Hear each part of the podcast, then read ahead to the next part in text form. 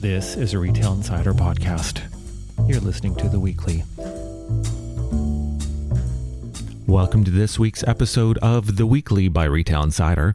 I'm Lee Rivett, and I'm joined with the editor in chief of Retail Insider, Craig Patterson, who escaped the polar vortex over eastern Canada last week to visit Vancouver. And as a result, we had to skip an episode of The Weekly, and we're back on track. So we're recording on November the 27th, 2019. And as per usual, we'll be discussing this week's most read articles from retail insider.com. So we just wanted to mention that we had our first industry podcast interview recorded earlier today with the president of Swimco, Lori Bacon, and we'll have a soundbite from that interview later on in the podcast as a sneak peek prior to its release this weekend. So thanks for joining me, Craig. Hello, everyone. And our first most read article that we wanted to highlight for the podcast has to do with Williams and Sonoma, because it looks like they're exiting Quebec amid multiple store closures across Canada. So I'll let Craig talk about like how many stores that they have, what's the strategy that we reported about them in the past, what are some recent other closures that happened, like on Bloor Street and stuff. But uh, it's a U.S. based kitchenware and home furnishings retailer. I've been to the one in Vancouver. It's that white and gold theme where you can actually go through and get get pots and pans and all the different accoutrements to do some amazing cooking in the kitchen. But uh, I think there was quite the interesting journey that this article took through our publication cycle from um, our Montreal correspondent finding out about it all the way through to copy editing and finding more social media um, kind of tidbits that were unfolding. So, Craig, take us through that journey as well as a little bit about this whole exit itself. Hey, I can't even figure. I can't even figure out our publication cycle sometimes. it's sort of random. I yeah, so you know Maxime Frechette. By the way, Maxime, you're awesome if you're listening. Uh, he's you know, our Montreal correspondent. Um, he found out that Williams Sonoma was closing its two stores in the province of Quebec. They're both in suburban Montreal, and I thought, oh no, this isn't good. I mean, I, I you know some retail is struggling in Montreal. I mean, you know, it's it's a different market. Uh, uh, you know, not everything is you know sunny. Uh, you know, in that province, it's, I love Montreal, but you know, it, it's it's tough for some retailers. So um, then you know actually, Lee, I think it was you mm. who found out about the Vancouver yeah. store, wasn't it? Yeah, it was me. Um, I was helping out with some of the copy editing because our regular copy editor was on site in, I think it was San Francisco for an event. But um, so I was looking for storefront photos for these Montreal locations that were shutting down. And as I was Googling, um, you know, uh, Williams and Sonoma Canada, I was coming across these Reddit um, posts uh, talking about South Granville locations that were, um, you know, potentially closing. And a lot of the, the discussion that was happening with the store clerk clerks were that they were closing. And I was like, what? Uh, so I kind of brought that one over to Craig to say, hey, did you know about this? You yeah. know? And so, and that's where it went. And you know where my mind went? No, I can guess. I'm like, oh, so yeah. is this the exit of Williams Sonoma from yeah. Canada? I mean, of course, that's where my mind is going. I've said this about J. Crew as well as they quietly close stores. So I don't think this is the case of Williams Sonoma leaving Canada altogether. But, you know, in the case of those two stores in Quebec, you know, some way they've gotten out of those leases. I don't know if they bought out. I don't know. But, you know those will be closing. So the, um, in Vancouver, so we got actually more information again. I mean, you know, people start commenting on articles or they do posts. There's certain chat rooms and chat boards that people share information on. Mm-hmm. Um, they're saying now that you know this store's on the South Granville Strip, which is a somewhat affluent yeah, yeah. strip of uh, Granville Street, which is basically south of Granville Island and north of the Shaughnessy neighborhood, which is this like really gorgeous, really fancy residential area. With, yeah, you know, totally. Some of the lots, building lots over oh, an acre, huge. and the homes are over twenty or thirty million dollars. And uh, uh, so you know, it's but uh, you know, Williams Sonoma's there. Um, its sister brand Pottery Barn is there in West Elm, and uh, very often Pottery Barn and Williams Sonoma like to locate close together. So yeah, cool. uh, now the question is, will Pottery Barn close in South Granville? I mean, there was actually, I think it was two or three weeks ago, there was a mm-hmm. news story. Uh, mm-hmm. I think mm-hmm. it was the Vancouver Courier that was talking about, mm-hmm. um, you know, the struggles of all these retailers and restaurants on the South Granville Strip. There are more vacancies than there have been in the past. Uh,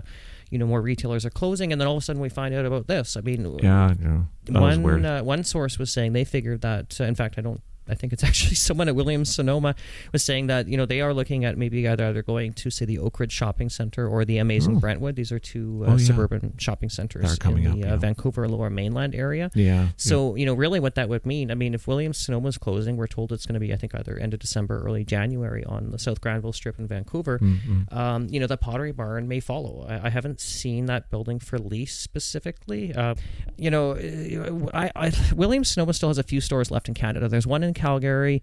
Uh, the one in Edmonton actually closed in the spring, I think. Brown Shoes is there. It's a really nice store actually now. Uh, the Brown Shoes, but you know it closed in Edmonton. Um, I uh, well where I live actually just downstairs. Uh, Williams Sonoma closed. I think it was in 2017. Pottery Barn closed a while later, and the Hermes store is now where Pot, where Williams Sonoma was at 100 Bloor Street West in Toronto.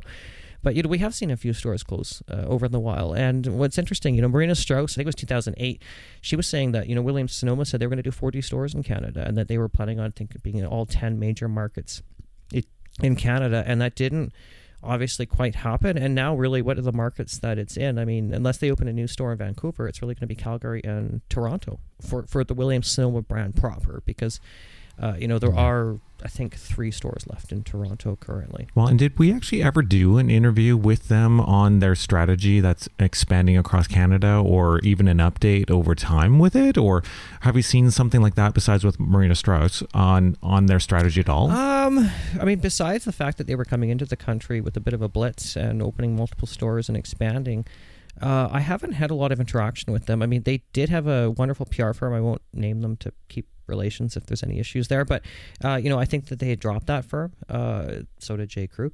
Uh, actually, I don't know. I haven't actually spoken to anyone, you know, officially from the management side of Williams Sonoma for quite a while. Uh, you know, certainly when they were closing the, you know, when they announced the closure of the Toronto, Williams Sonoma, and Pottery Barn stores, we were fed a very careful, mm. uh, you know, press release uh, yeah, because they didn't want this to, uh, you know, look like a really, really bad news story. Right. It probably wasn't actually. I think it was just that the, you know maybe the rents were too high and uh, you know, it was a ten year time period where they didn't want to renew the lease. Uh, was, you know, even though I think rents have probably gone down on Bloor Street since then, but yeah, yeah. you know, and that's just sort of a long way of saying I don't have as much insight into the company as I could certainly. Um, so you know, a lot of what we are saying to a degree could be speculating, but.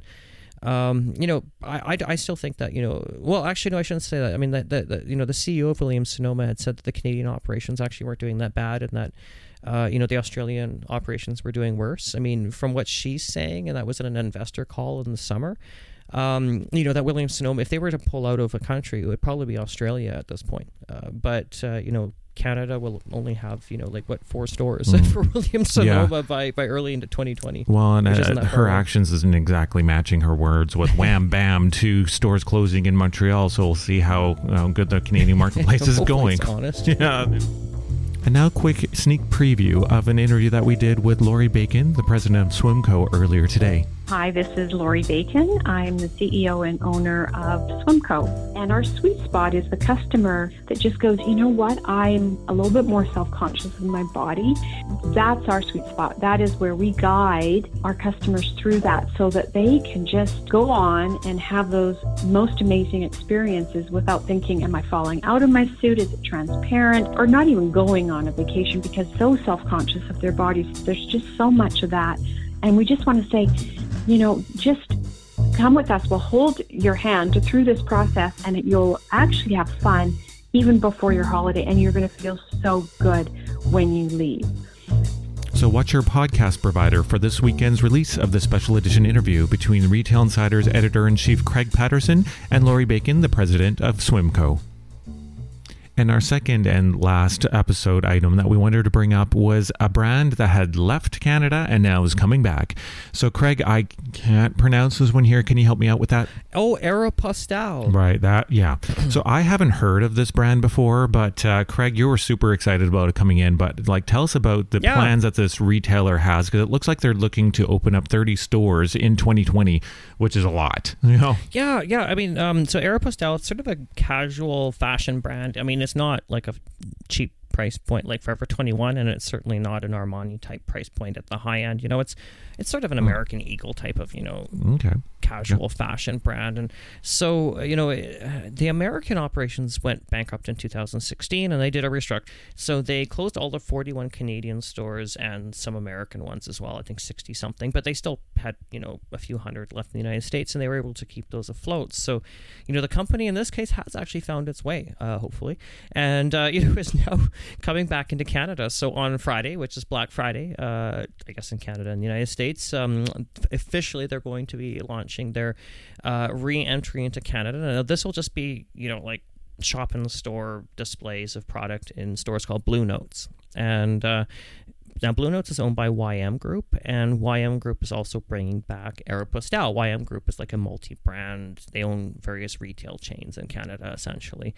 And um, so they're bringing back, you know, Aeropostale into Canada. So the plans in 2020 are to open between 20 and 30 Aeropostale stores in Canada, and we're talking full freestanding Aeropostale stores. So it's interesting because you know they pulled out of Canada with 41 stores uh, about three years ago, and uh, I guess a little bit more than three years ago, and uh, now they're coming back in with you know a fast and furious expansion plan. So hopefully they're you know able to make it uh, a go this time, you know, with this YM partnership and uh, you know, are I mean, it's a competitive market out there. You know, there are all kinds of you know fashion retailers out there that uh, you know are really vying for the dollar, and we keep seeing again international brands coming into the market. We're seeing consumers going you know more online to shop. Uh, we're seeing brands themselves you know opening stores and also opening e-commerce websites, which again, all of this is competition to fashion retailers or whatever category we want to talk about that you know can make retail a bit of a challenge but uh, you know I, I hope Aeropostale succeeds I mean I, I, had a great jacket and pair of pants from them that uh, I bought a few years ago and uh, uh I mean I haven't seen their collections recently mainly because well they're not here, yeah. but they will be. Like I said, I think actually they probably have some displays already in stores. I saw some social media. I think uh, I think if you saw that as well. Well, and I was one, more wondering why are they using Blue Notes to come into the market as opposed to another store, or is it just because of the brand that's bringing or the company that's bringing them in are affiliated? Yeah, well, kind of almost both. I mean, they're kind of similar in their target demographic, sort of this younger, you know, maybe middle class. Uh, uh, type of buyer. You know, Blue Notes again, and so it's kind of both. You know, YM Group owns Blue Notes and uh, is bringing in uh, Aeropostale. So there's that relationship, but also I think the target demographic is quite similar. So uh, it kind of makes perfect sense if you think about it. Uh, Blue Notes has the real estate already in terms of they're able to introduce this brand. It's really just shuffling some stuff around, and you can have you know Aeropostale product in these Blue Note stores. You know, it's it's a lot easier than actually building a store and opening it and just from scratch. You know, so uh, I think that this and I think it's really smart actually the way they're doing it. So you know. Yeah. Well, what comes to mind for me with this brand is the hokey pokey dance, where you put your right foot in, you put your right foot out. Um, so welcome I wonder, home. I wonder who YM is going to bring in next. Yeah, I don't exactly. know. I mean, maybe resurrect. There's all, there's all kinds of brands that are in Canada yet that could come, and uh, you know, it remains to be seen. I mean, I, I, think it's kind of exciting to see you know companies yeah. like YM bringing these brands oh, yeah, into yeah, Canada. Totally. And, you know, like uh, was it Halcyon Group? We were talking a few weeks mm-hmm. ago about Furla. You know, it's somewhat similar. Halcyon's got different stores, and one of them they brought in is Furla, which is a high-end uh, leather goods retailer opened at Yorkdale, and they're planning on doing other stores as well. So it, it's kind of a similar situation, except Aeropostale is a little more affordable, yeah. I would say, to most people. Well, and I know that it uh, makes more sense to do a shop in a shop versus going and blitzing straight into your own store because that takes time, effort, and investment. So if you can get into the marketplace with a shop in a shop kind of thing, it make like I think was it LL Bean that did that with. Yeah. I think it's um, Hudson Bay, right? Yeah. Well, there's a few. Interestingly enough, I mean, FAO Schwarz just opened these little toy stores for the holidays, but oh, right. yeah, yeah. Um, so what Hudson's Bay did is they, um, or at least they had areas for LL Bean. Mm. Like I was, I've been in a few cities around Canada recently, and I noticed that they had like these LL Bean sections in Hudson's Bay stores. So it's a, it's actually, I think, yeah, no, you're bang on. That's a great example because it's you know a brand can introduce themselves within say a multi-brand retailer before the brand actually opens its own stores. So, you know, in the case of LL Bean, at some point, I think they said they want to have about 20 stores in Canada. It was 15 to 20, or I think maybe they even said 20. Um, so again, you know, they're testing the market. You know, they're they're in downtown Montreal at Hudson's Bay. They've got a great presence there. They're in downtown Vancouver, as I saw. You know, there's a few different uh, ones, but LL Bean still only has one actual standalone store in Canada, and that's in Oakville, which is uh, basically between Toronto and Hamilton in a, in a shopping center there, and it's a a big flagship store. So uh, that is actually a strategy we're seeing quite a bit. Um, other similar strategies is like say Holt Renfrew, for example. Like going back to that, I, I find the, the, business model fascinating in terms of, you know, a lot of brands have come into Canada kind of like through retailers like Holt Renfrew, where they'll, uh, you know, say have a concession, which is a leased space in there, and at some point these brands may go and step out on their own and actually open a freestanding store. So, you know, one of the articles uh, we'll have on Friday in, in, Retail Insider is about Balenciaga opening at Yorkdale. And, you know, one time Balenciaga was, it's a luxury brand that's, you know, very expensive and has some pretty snazzy stuff. Um, you know, again, you could only say find it at a Holt Renfrew for a while. You could, you know, Saks Fifth Avenue would have some stuff. Uh, you know, Nordstrom would have the shoes.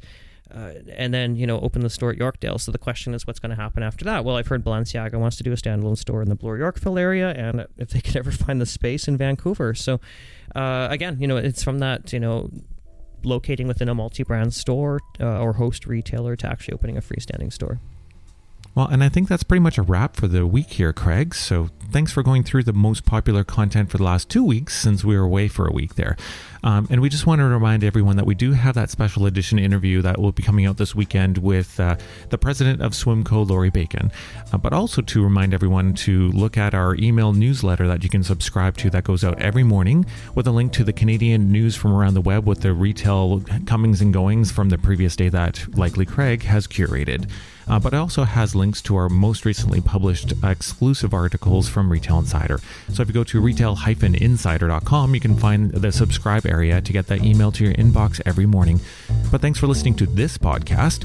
Uh, please do subscribe to be notified when new episodes are published, but also to help uh, boost our discoverability ratings to let others find us as well. And if you think that we're five star worthy, please do rate us and review us if you could, because that also helps discoverability. But thanks again, everyone, and talk to you next week. Thank you so much, everyone, for listening.